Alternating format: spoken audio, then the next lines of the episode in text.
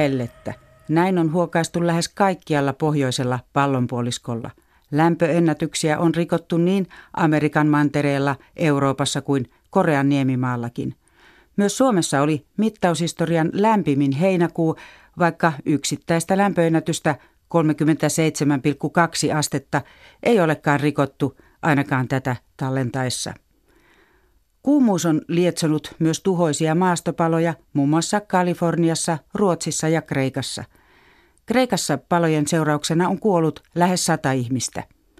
Siellä syyksi epäillään jopa tuhopolttoja, mutta viranomaiset ovat joutuneet ankaran arvostelun kohteeksi, koska paloihin ei ole varauduttu paremmin.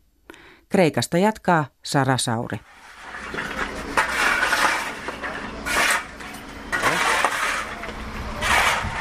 Vasilis Paraskevopoulos haravoi palanutta materiaalia liikkeensä pihalla Maatin ranta-alueella Atenan itäpuolella. Samalla paikalla oli vielä muutama päivä sitten Paraskevopulosin kahvilaleipomo. Nyt jäljellä ovat rauniot. Ympärille on kokoontunut joukko sukulaisia ja ystäviä auttamaan liikkeen raivaustöissä. Vasilis Paraskevopulos säilyi hengissä kuin ihmeen kaupalla Ateenan länsi- ja itäpuolia koetelleista rajuista maastopaloista.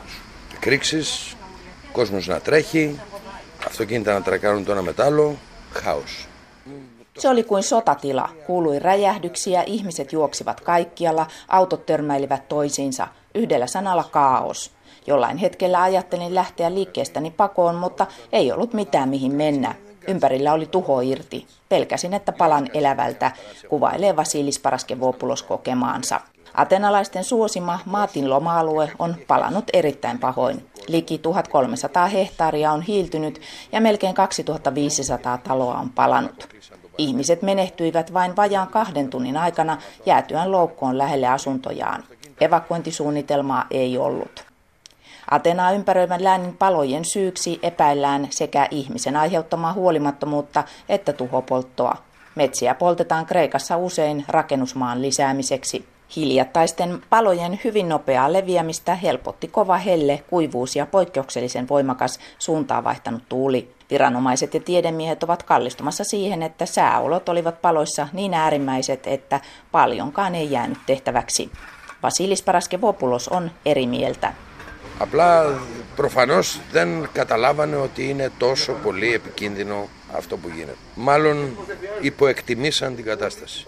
Viranomaiset eivät vain ymmärtäneet, että palo on niin vaarallinen. Kyse oli arviointivirheestä, Vasilis Paraskevopulos sanoo. Palaneen maatinalueen rakennukset ovat pitkälti rakennuskaavaan kuulumattomia ja ne on rakennettu pinjapuumetsikön sekaan. Atena ympäröivässä läänissä kaavoittamatonta asutusta on noussut metsän sekaan arviolta yli 10 000 hehtaaria. Luonnontuhojen ennaltaehkäisemiselle ja taltuttamiselle tämä on suuri haaste.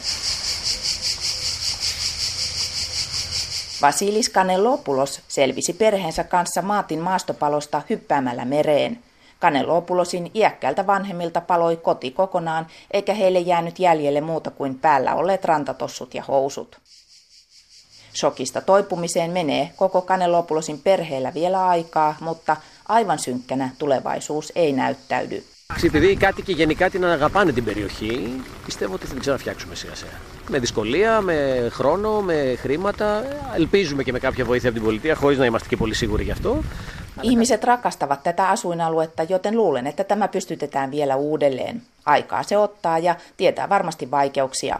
Valtio on luvannut olla tukena, tosin siitä emme voi olla täysin varmoja, Vasiliskanen Lopulos kertoo.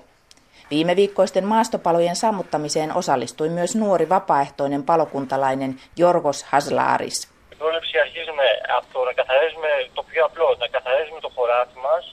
Palojen ennaltaehkäisy lähtee liikkeelle yksilötasolta. Siitä, että ihmiset puhdistavat tonttinsa, oksivat puut kotinsa vieressä ja seuraavat metsäpalovaroituksia. Peruskoululaisille pitäisi myös saada oppiaine tulipaloista ja niiden ennaltaehkäisystä, Jorgos Haslaaris toteaa. Myös talouskriisi aiheuttaa puutteita. Valtio ja kunnat ovat riippuvaisia vapaaehtoisista, sillä palomiesten lisäpalkkaukseen ei ole rahaa. Sammutuskalustossakin on huomattavia vajeita. Mutta on jokin menossa myös parempaan suuntaan. Kreikka on saamassa kauan odotetun maa- ja metsärekisterin. Se on yksi Kreikalta viimeisessä lainaohjelmassa edellytetyistä toimista. Metsäkartoista on hyötyä palon hetkellä osoittamaan, mikä tulee palamaan. Haris Kodoes johtaa Atenan observatoriossa keskusta, joka välittää viranomaisille satelliittikuvaa maastopalojen etenemisestä. Kondoes ottaa kantaa maastopalojen torjuntaan Kreikassa. Valtion perustavanlaatuinen puute ennaltaehkäisyssä on siinä, että Kreikan rakenteelliseen haavoittuvuuteen ei perehdytä.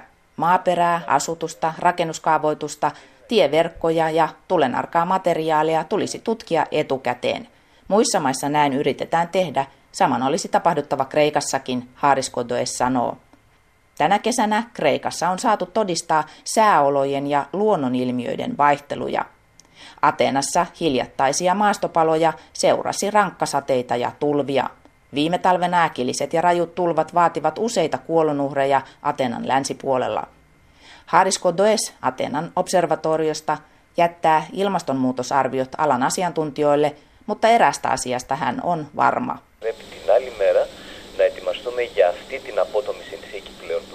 Kreikkalaisten on otettava huomioon sääolojen äkilliset muutokset, eikä saisi tuudittautua luonnonkatastrofien jälkeen siihen, että seuraava tapahtuu vasta sadan vuoden kuluttua, Haris Kondoes kiteyttää.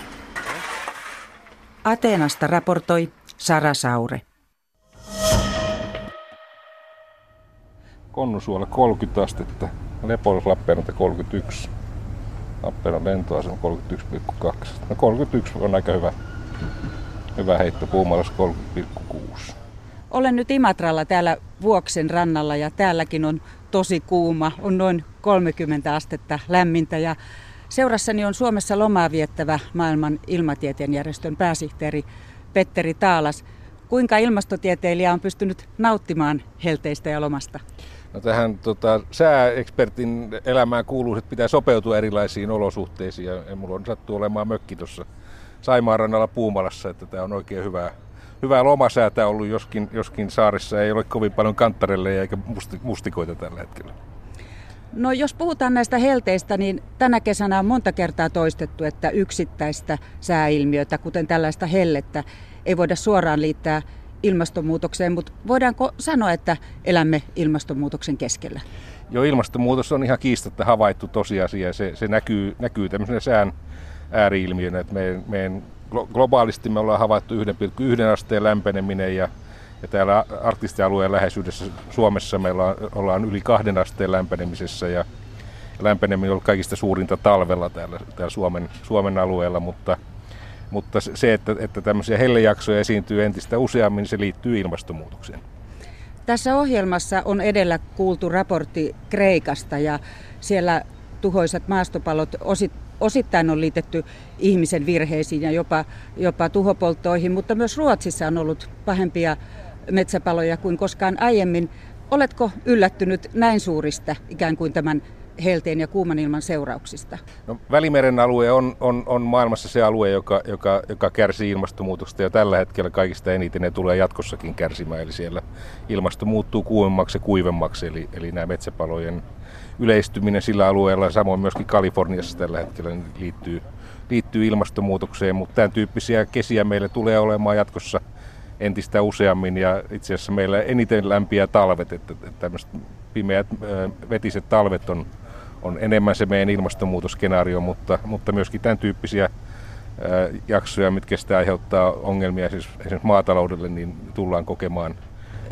Te ilmastotieteilijät olette ennustaneet jo 80-luvulta asti, että tällaiset hellejaksot yleistyvät. Minkälaisessa skenaariossa ennusteessa nyt mennään, että mennäänkö tässä nopeimman ilmastonmuutoksen ennusteessa?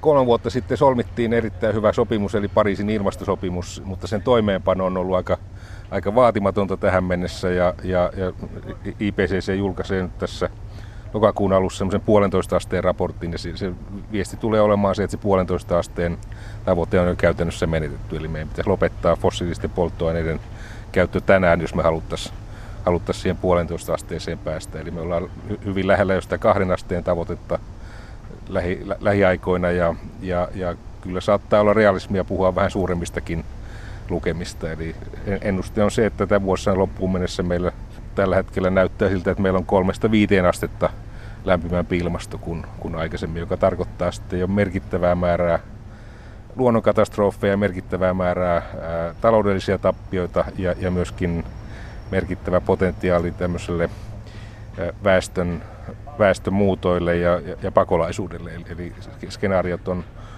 on siinä mielessä vähän huolestuttavia, mutta, mutta jos me kyetään se Pariisin sopimuksen suuntaan ripeästi liikkumaan lähivuosikymmenen, niin meillä on, on, on vielä mahdollisuus se se pitää tietyllä tavalla tämä muutos hallittavissa rajoissa, ja, ja, mutta tähän mennessä me ei olla liikuttu riittävän nopeassa tahdissa, että, että, että, että voitaisiin puhua, että se puolitoista kaksi astetta olisi kovin, kovin realistinen tavoite.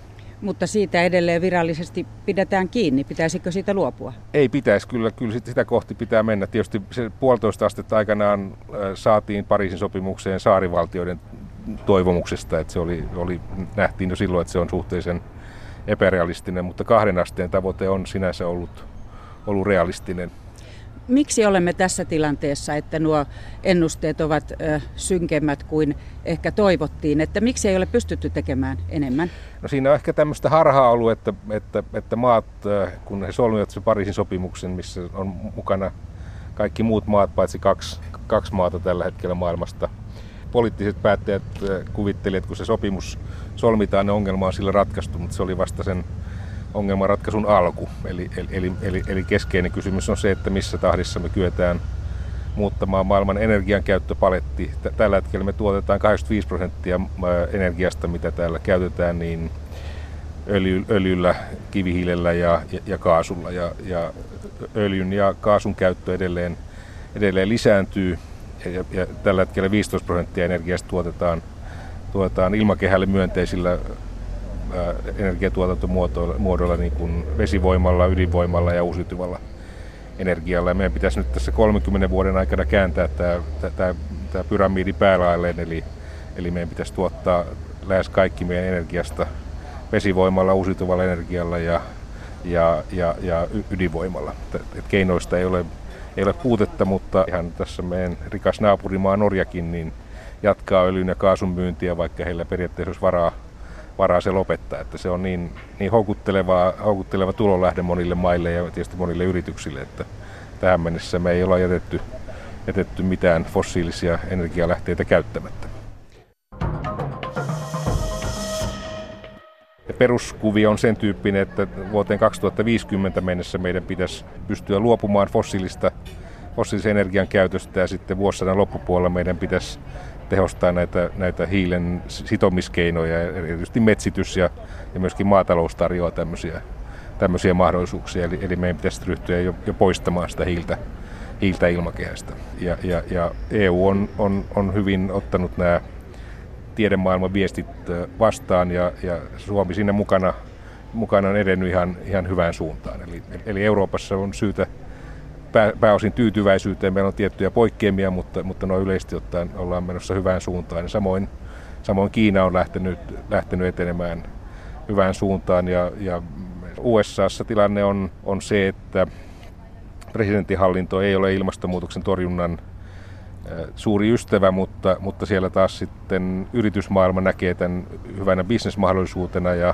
sitten on osavaltioita ja kaupunkeja, esimerkiksi Kalifornia ja New York on ilmoittanut, että he vähintään toteuttaa ne Pariisin sopimuksen tavoitteet. Ja esimerkiksi New Yorkin osalta jo tähän mennessä on tehty, tehty hyviä muutoksia heidän energiakäyttöön, joka on ollut sitten myöskin taloudellisesti järkevää, että esimerkiksi rakennuksia on ryhdytty, ryhdytty rakentamaan energiatehokkaammiksi, joka on sitten maksanut itsensä takaisin jopa alle kymmenessä vuodessa. Eli, eli ne on ollut myöskin järkeviä ne investoinnit, mitä siellä on, siellä on tehty. Et ihan, ihan tämmöisiä hyviä, hyviä signaalejakin maailmassa on olemassa.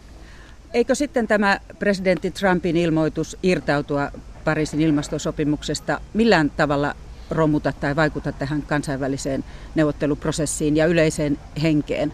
No kyllä sillä on, on, siinä on ollut oikeastaan monenlaisia vaikutuksia, että, että, että se, silloin kun Trump ilmoitti, että hän pyrkii ero, eroamaan parin sopimuksesta, mikä muuten kestää neljä vuotta, että hän ei ensimmäisellä Kyllä. kaudellaan sitä pysty, pysty tekemään, niin, niin, niin siinä vaiheessa useat maat äh, terhakoitu tässä ilmastonmuutoksen torjunnassa. Muun muassa Intia, joka on ollut vähän passiivinen näissä asioissa, ilmoitti, ilmoitti Trumpin ilmoituksen jälkeen, että he, he ryhtyy, ryhtyy toimimaan Pariisin sopimuksen hengessä ja, ja se, se sai, ja myöskin USA sisällä saatiin tämmöinen reaktio, reaktio aikaiseksi. Mutta tietysti, tietysti se, että lainsäädäntöä on muutettu sen tyyppisesti, että se, se suosii fossiilisia ratkaisuja, niin se ei ole, se ei ole sinänsä, sinänsä myönteistä, mutta, mutta Trumpin ilmoitus ei ollut pelkästään kielteinen tämän asian, asian kannalta, vaan useat toimijat sen, sen johdosta ryhtyi ryhtyi entistä aktiivisempiin toimenpiteisiin. Ja samanlainen reaktio koettiin myöskin, myöskin Euroopassa.